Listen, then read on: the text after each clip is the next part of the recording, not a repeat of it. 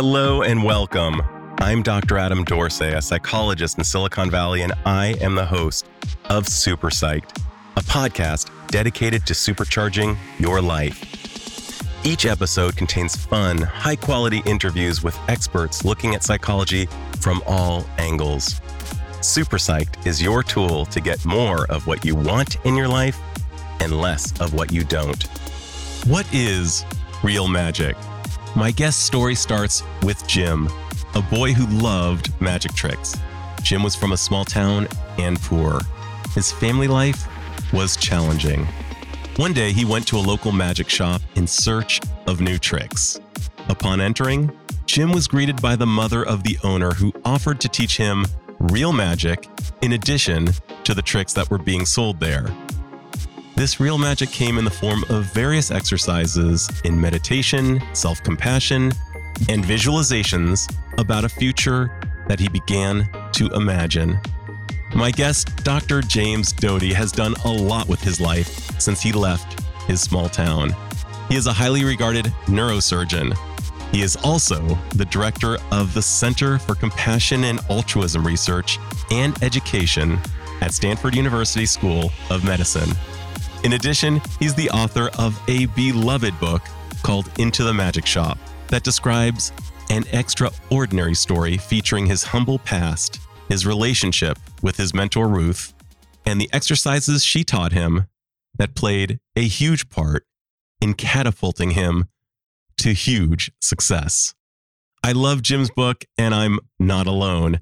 His Holiness the Dalai Lama said, This book tells the remarkable story of a neurosurgeon's quest to unravel the mystery of the link between our brains and our hearts. So, listen in as Jim and I talk about the real magic of compassion, near death experiences, visualizing, and unraveling the mystery between our brains and hearts. Dr. James Doty, who has asked me to call him Jim, welcome to Super Psyched. Well, thank you for having me. It's wonderful to be with you. And I'm excited about this. Oh, I've been really looking forward to this. So, for my listeners who aren't as familiar with your backstory, can you say a little bit about who you are now and where you came from? In summary, I grew up actually in Lancaster, California, in poverty. My father was an alcoholic. My mother had a stroke when I was a child and partially paralyzed, a seizure disorder, chronically depressed, attempted suicide. Essentially, my entire life at home, we were on public assistance. And uh, it was very challenging because, as you know, unfortunately, when children grow up in these types of environments, they're often traumatized, they're scared, they feel a sense of hopelessness, despair. Many of them are depressed. And unfortunately, the future for many of those children does not bode well with those types of issues as part of their backstory. Oftentimes, you see these children with drug and alcohol issues, you see them with mental health issues. But what saved me, if you will, and I don't want to imply my parents didn't love me, they did, but what saved me was walking into a magic shop one day and the owner wasn't there, but his mother was there. And she greeted me with this really radiant smile. And the nature of how she smiled, how she looked at me, how we talked, created this environment of psychological safety, which is very important for us to thrive, if you will, where you feel no one's judging you, you're accepted, they're not critical. And so we had a conversation. And after about a half an hour or so, she said to me, I'm here for another six weeks. And if you show up, I think I could teach you some things that could really help you. And I did show up.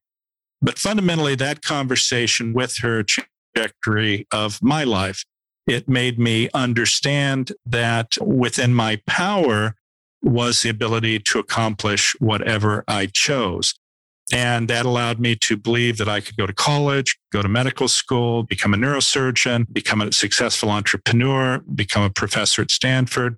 And so that has fundamentally of my life. But the most important thing is understanding of how important it is to be self compassionate or kind to yourself. And by doing so, it allows you to see through a different lens at other people, where you try to create these environments of psychological safety. You try to be non judgmental. You try to be accepting. And when you create those types of environments, it allows people to thrive.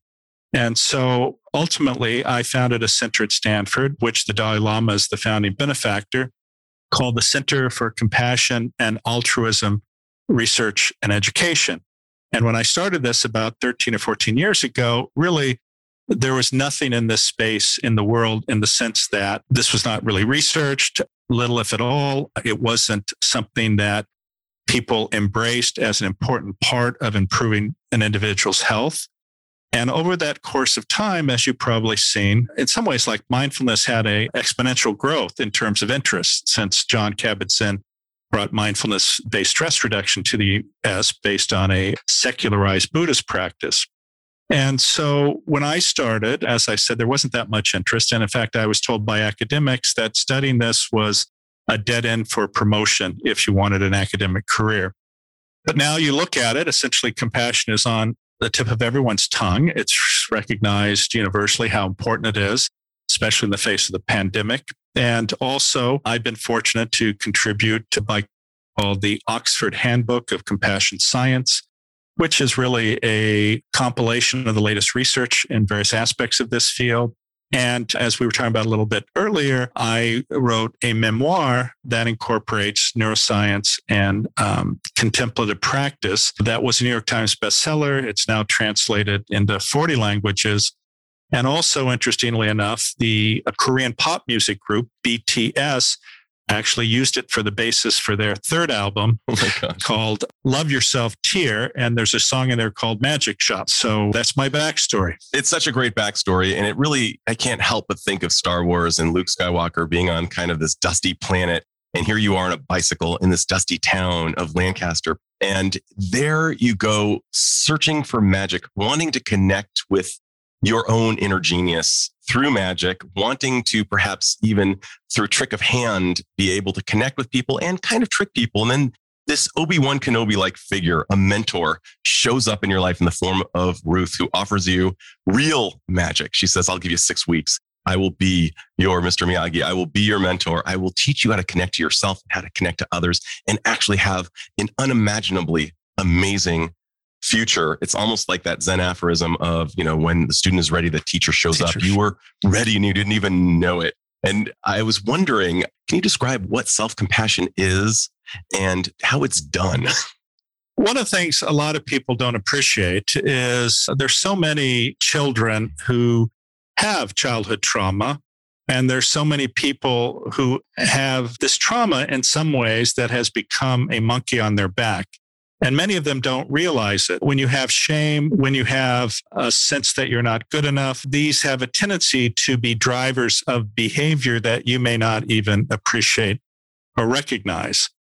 And I tell people that when you interact with somebody, oftentimes the interaction you're having really has nothing to do with you per se. Right. It has to do with the drivers of uh, these people's behavior, many of which they don't recognize.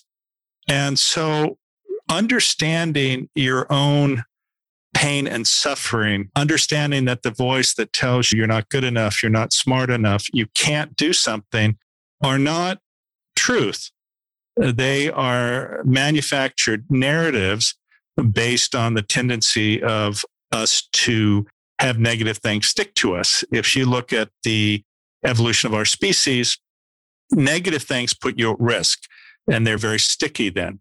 When you're relaxed, when you're comfortable, when you're in no fear, that's wonderful and you don't have to worry. And so things that could put you at risk or at least make you feel that you're at risk, because if you don't respond to them, you could be harmed or you could die. As an example, on the savannah in Africa, if the lion moves the grass and you know that grass is being moved by a lion, mm-hmm. then of course you kick in the flight, fight, freeze response, and then you act but it's a short circuited type of act because you're just trying to survive. You're not using or you don't have access to those other parts of your brain, like uh, your executive control function areas where you have access to memory, prior experiences, and so that you can make a much more discerning decision about what you're going to do. You just want to survive. And as a result, this profoundly affects your physiology in a negative way. And so recognizing that and then changing how you react is very important. And unfortunately, in modern society, it actually is always stimulating for many people their sympathetic nervous system, not necessarily in the sense of they fear for their life, but in a sense that they are uncomfortable, they feel they're being judged, they feel they're not good enough. And then that has impact in terms of their creativity, their productivity, their ability to get along. You know, the number of positive effects of self compassion, just to your point, in terms of really activating the parasympathetic, the rest and digest, and the tend and befriend components of our brain are so crucial. A lot of people, unfortunately, live under the fallacy that self compassion is more akin to self indulgence and just allowing yourself to sit around, eat chips, and, you know, just contemplate your navel without actually moving through life. But we've seen through various coaches anything from you know the paradigm of bobby knight who throws a chair across the room and what happens to the team creating an unsafe environment to all the way to steve kerr who considers one of his four basic principles for management. He named them on this very show. Compassion and mindfulness are two of those. And here you are a world class neurosurgeon who created the CyberKnife and who's done all kinds of incredible things, rocking self compassion as like one of the most important things. And it has its roots all the way back to Ruth and you sitting in the magic shop, which to me is just dumbfounding.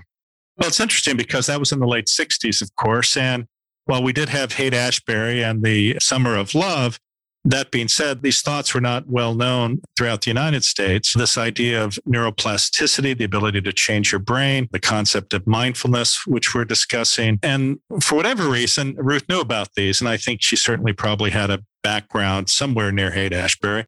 And the thing was that she frankly understood my own suffering. And I think that probably through her own suffering, she uh, was attuned to that. And in some ways, I'm very attuned to individuals who are suffering.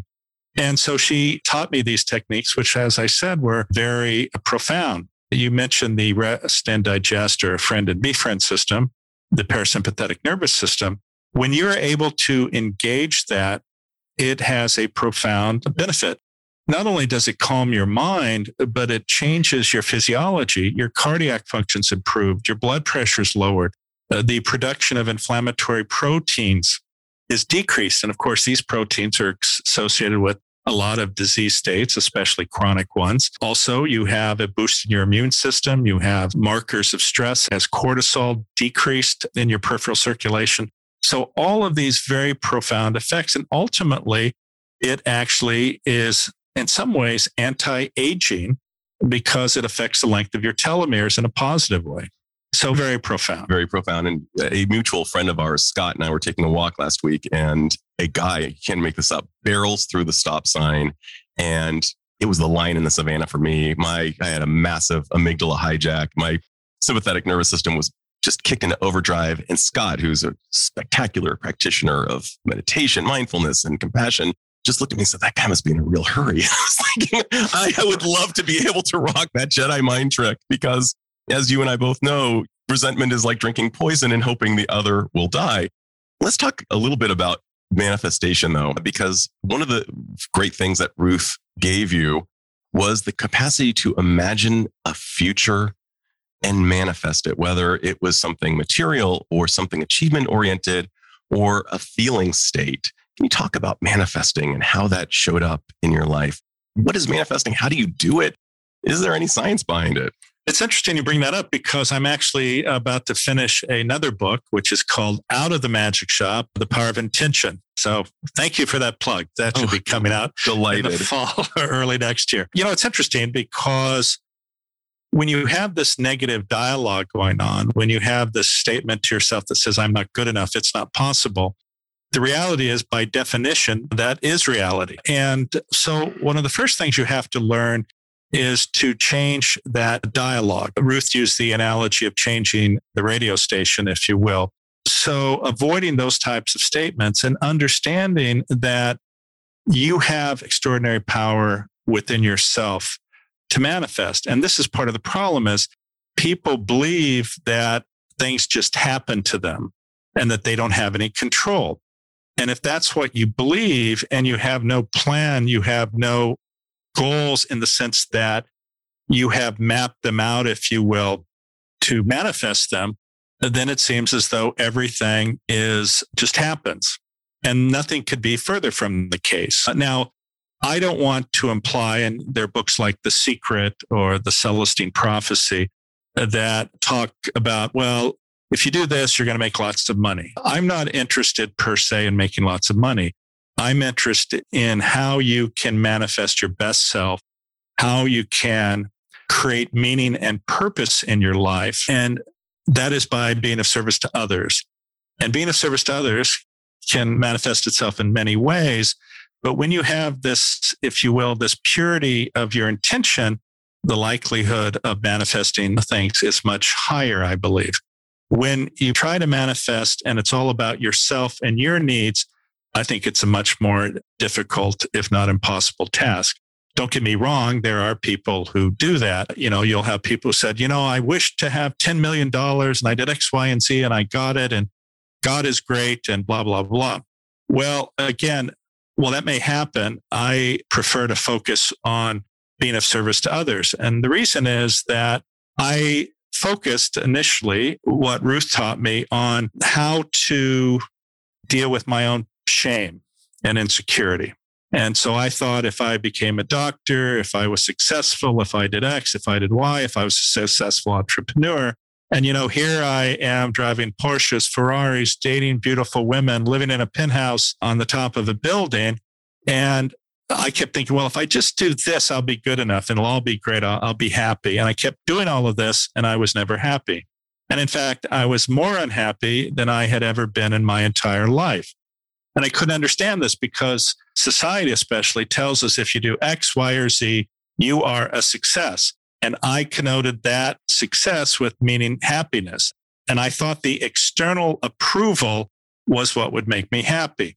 And I was wrong. And what ultimately happened was that in six weeks, I lost about $80 million and was effectively bankrupt. I was about $3 million in the hole.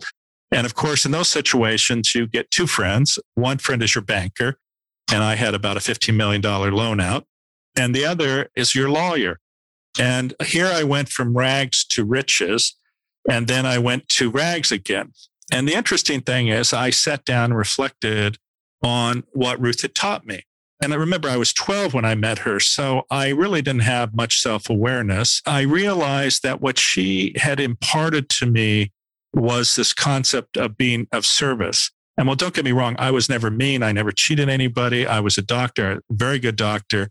It's just though it was all about me and what I could do, not looking at through the lens of how can I be of service.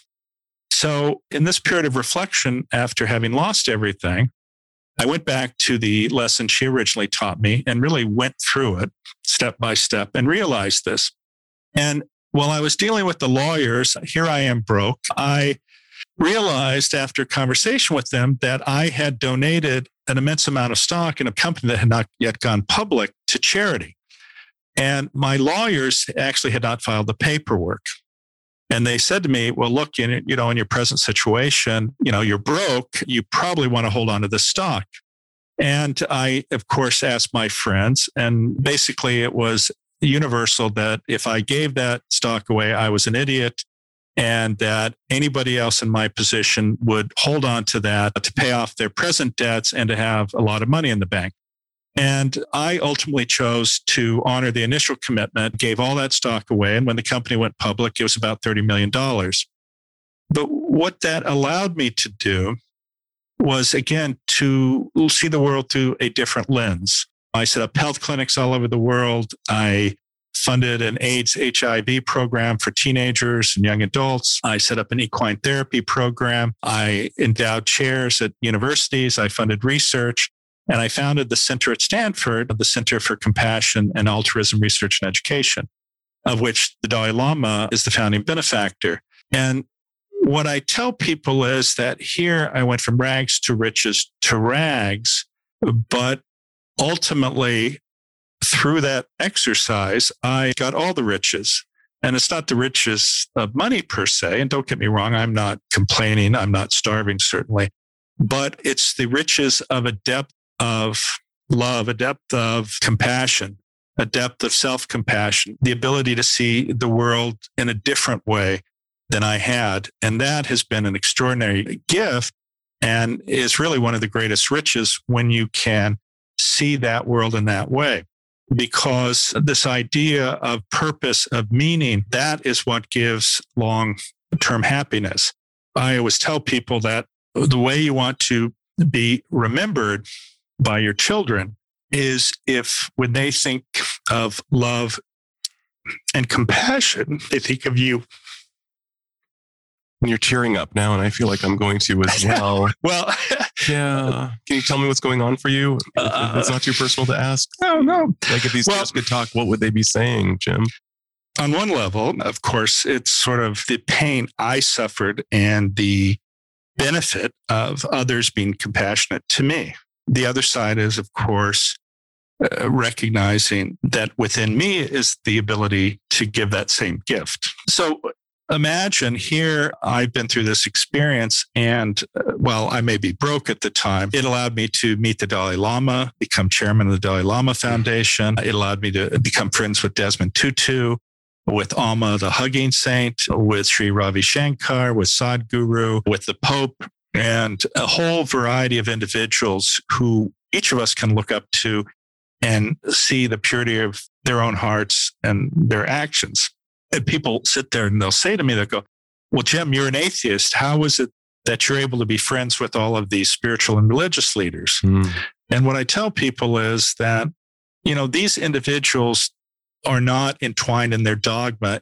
You know, if you're pure of heart, if you care, if you're compassionate, they can read these feelings in a microsecond. And that's why so many of them have become friends of mine because I have no other agenda than to love and care and be compassionate. And they can see that, they can sense that, and you find yourself in great company with them, really profound company with them when you're able to access that and they're able to see that in you. I want to hear about your relationship with tears throughout the course of your life.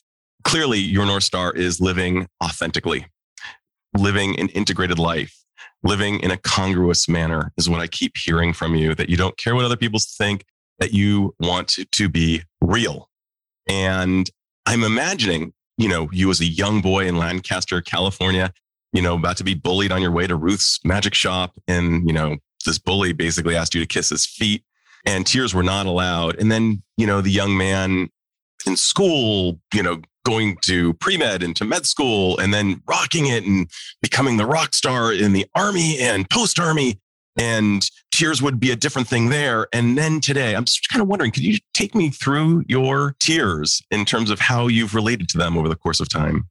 You know, I think that I was always very sensitive. And there were periods where I would tear up. I didn't do it very often, but unfortunately, sort of in the drive to be successful, uh, that is not necessarily felt to be appropriate. But once I got to a certain level, and in some ways related to interacting with the Dalai Lama and really exploring uh, this area, I realized that it was okay.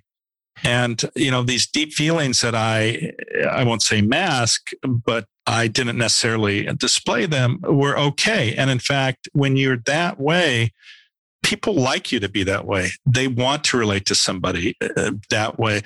They don't look at you as weak. In fact, I mean, being able to hold your own and cry or, or shed a tear is very powerful. Now, people ask me, they go, Well, you're a neurosurgeon. Wow, don't you get teary eyed in the operating room? No. in fact, I, yeah. Yeah. I mean, I can, uh, you know, regulate this too, you know, but I have no problem holding somebody, family member, or someone who I've operated on and shed tears with them. It's okay. I don't get lost in these extremes. As you probably see, I can be crying and I can laugh a second later. You know, it's the ability to be resilient in the face of these emotions and, you know, practice this concept of equanimity. Getting lost in the extremes certainly doesn't benefit anyone. Trying to have an even keel. But that being said, being in those places without getting lost in those places is okay. I think that's great. And I'm just imagining because you grew up in a time when masculinity was defined very similarly to the way it was defined in my childhood. You know, James Bond, Indiana Jones, these are the guys that you want to be, and they don't necessarily shed a tear. And it really limits the scope of our life experience while we're alive. It's almost an insurance policy that we won't live fully while we're alive, which is quite a tragedy if you think about it. And I know I felt closer to you when you shed a tear just now. And I know that you're more full. And I also know that you're able to regulate when you are inside somebody else's brain, quite literally, not figuratively, as you are perhaps extracting a mass from their brain or helping an opera singer maintain her ability to sing after the surgery and making sure that you don't sweat and that you're using many of these mindfulness practices to keep your heartbeat at a nice regulated pace so you can perform optimally.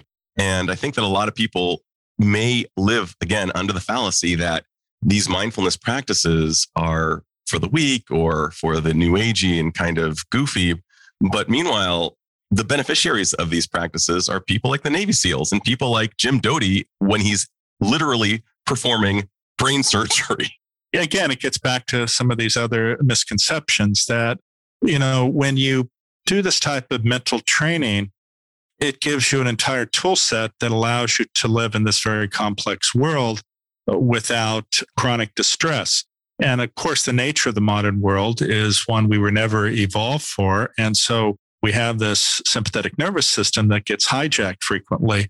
And being able to self regulate is really one of the most important gifts you can give. You know, if you look at schools, teaching children how to have emotion regulation is very important. And ultimately, for all of us, I, I mean, being able to self regulate your emotions allows you to really see the true nature of reality. Uh, you've probably heard of a quote that is attributed to Viktor Frankl, but is not from Viktor Frankl. But it says, you know, you have stimulus and then you have response. And between the two is a pause. And within that pause lies your freedom. And I think that's very true. And I always attribute it to Viktor Frankl. It sounds like it's to someone else. So quotes are so frequently misattributed. Let's go to near death experiences. You've thought about this a lot as a physician and as a human being. And I was wondering if we could go to NDE, as you call them sometimes, near death experiences. What do we know? From my own experience, I can comment. There are many people who would like to attribute the events that occur as one is dying to a metaphysical cause.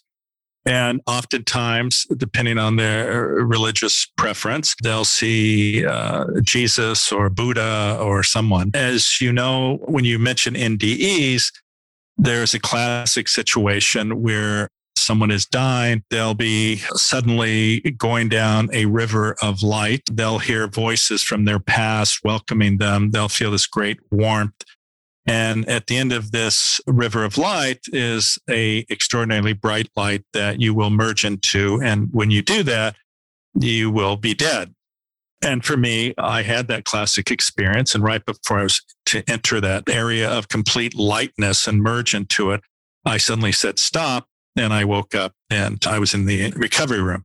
For many people, though, that type of an experience is so profound, so meaningful for them that one, oftentimes it proves their already fixed belief that there's a God or some God or their God.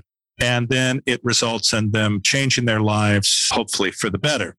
Now, for myself as a scientist, I did not have that experience. There's a lot of literature that shows when you deprive the brain of oxygen, that there's a massive output from your occipital lobes and resulting in this sort of bright light. Or the other aspect is we know that the strongest memories we have are often associated with people who we love and care about.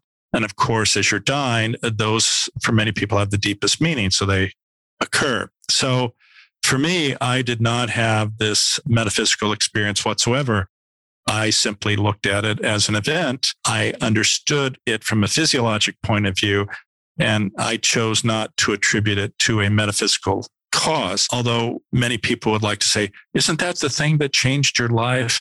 And frankly, the answer is no. What did? Well, I think that period of reflection after losing everything mm-hmm.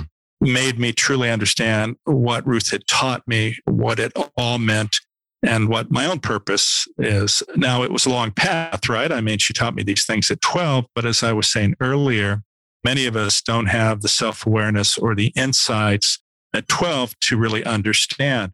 And during that period of reflection, it gave me that opportunity.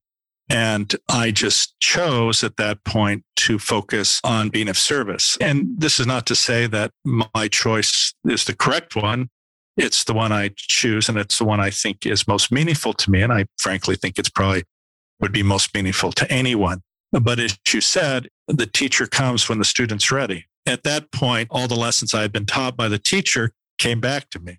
Amazing. And, you know, Ruth sadly has long since died, I believe, of breast cancer, as you mentioned in the book. And I imagine she still lives in your heart, in your mind, in your occipital lobe, where you might even see her visually. and I'm just wondering, how does she continue to live within you? And if you could have that proverbial magical conversation over a cup of tea with her today, what would you say? Well, certainly I would thank her. And also, in some ways, at least through me, allowed for her own message and meaning to go forth in the world. As you know from reading the book, she was supposed to be visiting her grandson. Right. And the parents had divorced. The father owned the magic shop. The mother lived elsewhere. And apparently there was an argument between the two, which prevented the 10 year old son from visiting that summer. And in some ways, I benefited by being the surrogate and I'm forever blessed for that happening. But, you know, as we said, on a metaphysical level, maybe it was meant for me to be the student at that time. Beautiful. And in terms of where she resides in your consciousness at the moment, uh, because she's not dead in a certain way, she lives on in your thoughts and in your actions. What kind of relationship do you share with her today? The reality is that every action I do in some ways is a reflection of honoring her truth hopefully there's always someone in each of our lives who is a beacon that we can turn to when we need guidance. And certainly, I think she's probably one of those people. You know, you mentioned my parents earlier. You know, my parents were very kind and loving, but unfortunately, like so many people who are damaged, uh, they did not have the tools to deal with their own pain. So they sought solace in drugs or alcohol, or it led to mental illness. And, and it's sad, you know, because each of us has so much potential. And if you can't address these deep wounds of your heart, you know, they continue to cause you pain and suffering. And so she allowed me to understand that and, and in some ways to be able to sit with that pain. And while I may become teary eyed or my voice may crack, I understand it's okay. And, you know, I think that's really it.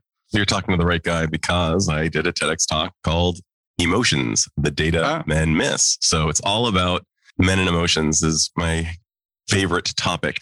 So a final question, and it's uh, it's a fantastical one in nature. If you had suddenly conferred upon you the ability to give the gift of an insight or a skill to every living person, what would that insight or skill be? And what do you imagine the effect would be on the individual as well as society at large?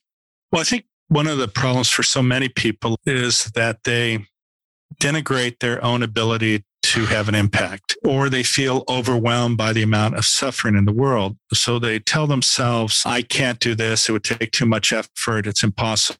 But the reality is, every one of us every day has the ability to improve the life of at least one other person. And many people don't understand that. I, I, mean, sometimes just giving a person a smile, sometimes uh, giving a homeless person money or a meal, sometimes uh, just holding someone. And, you know, these things don't cost very much. Yet each of us has the capacity to give those. And when you're able to give to another uh, really selflessly with no expectation of anything. You know, that is, I think, the greatest definition of compassion. You know, there's a quote that is my quote. Attributable to one Jim Doty. I know who the origin of that. But what I tell people is, let's see how if I can remember my quote. It's basically the most religious people to me are those who are most compassionate. Mm. And I think that's really true. You know, getting lost in dogma may be helpful, but following your heart and opening your heart is the most powerful thing in the world. Man, my brother. Jim, it has been a total delight. And I'm so grateful to you for sharing your gift with my listeners. This has been amazing. That's very kind of you. I appreciate that. Yes, I hope we get to spend some more time together at some point. And let's see. So I mentioned my book, Into the Magic Shop. You can find out more about my work at Stanford at ccare, C-C-A-R-E dot stanford dot edu. Uh, you can go to a website called intothemagicshop.com, which talks about things related to the book. And if any of you have a question or feel I can help, just drop me an email at jrdoty at stanford.edu. Thanks again, Jim. I hope to be in touch and I would love to continue our conversation in one way, shape, or form. I've only read your book three times and listened to your Sounds True presentation at least once and seen you live. So I'm a legitimate geek for your work. And I agree with you. Well, thank you for being a, such a fan. I appreciate that. This is Dr. Adam Dorsey thanking you for listening to Super Psyched. If you know anyone who might like it or who might benefit from listening, share it. And if you like the episode, please hit subscribe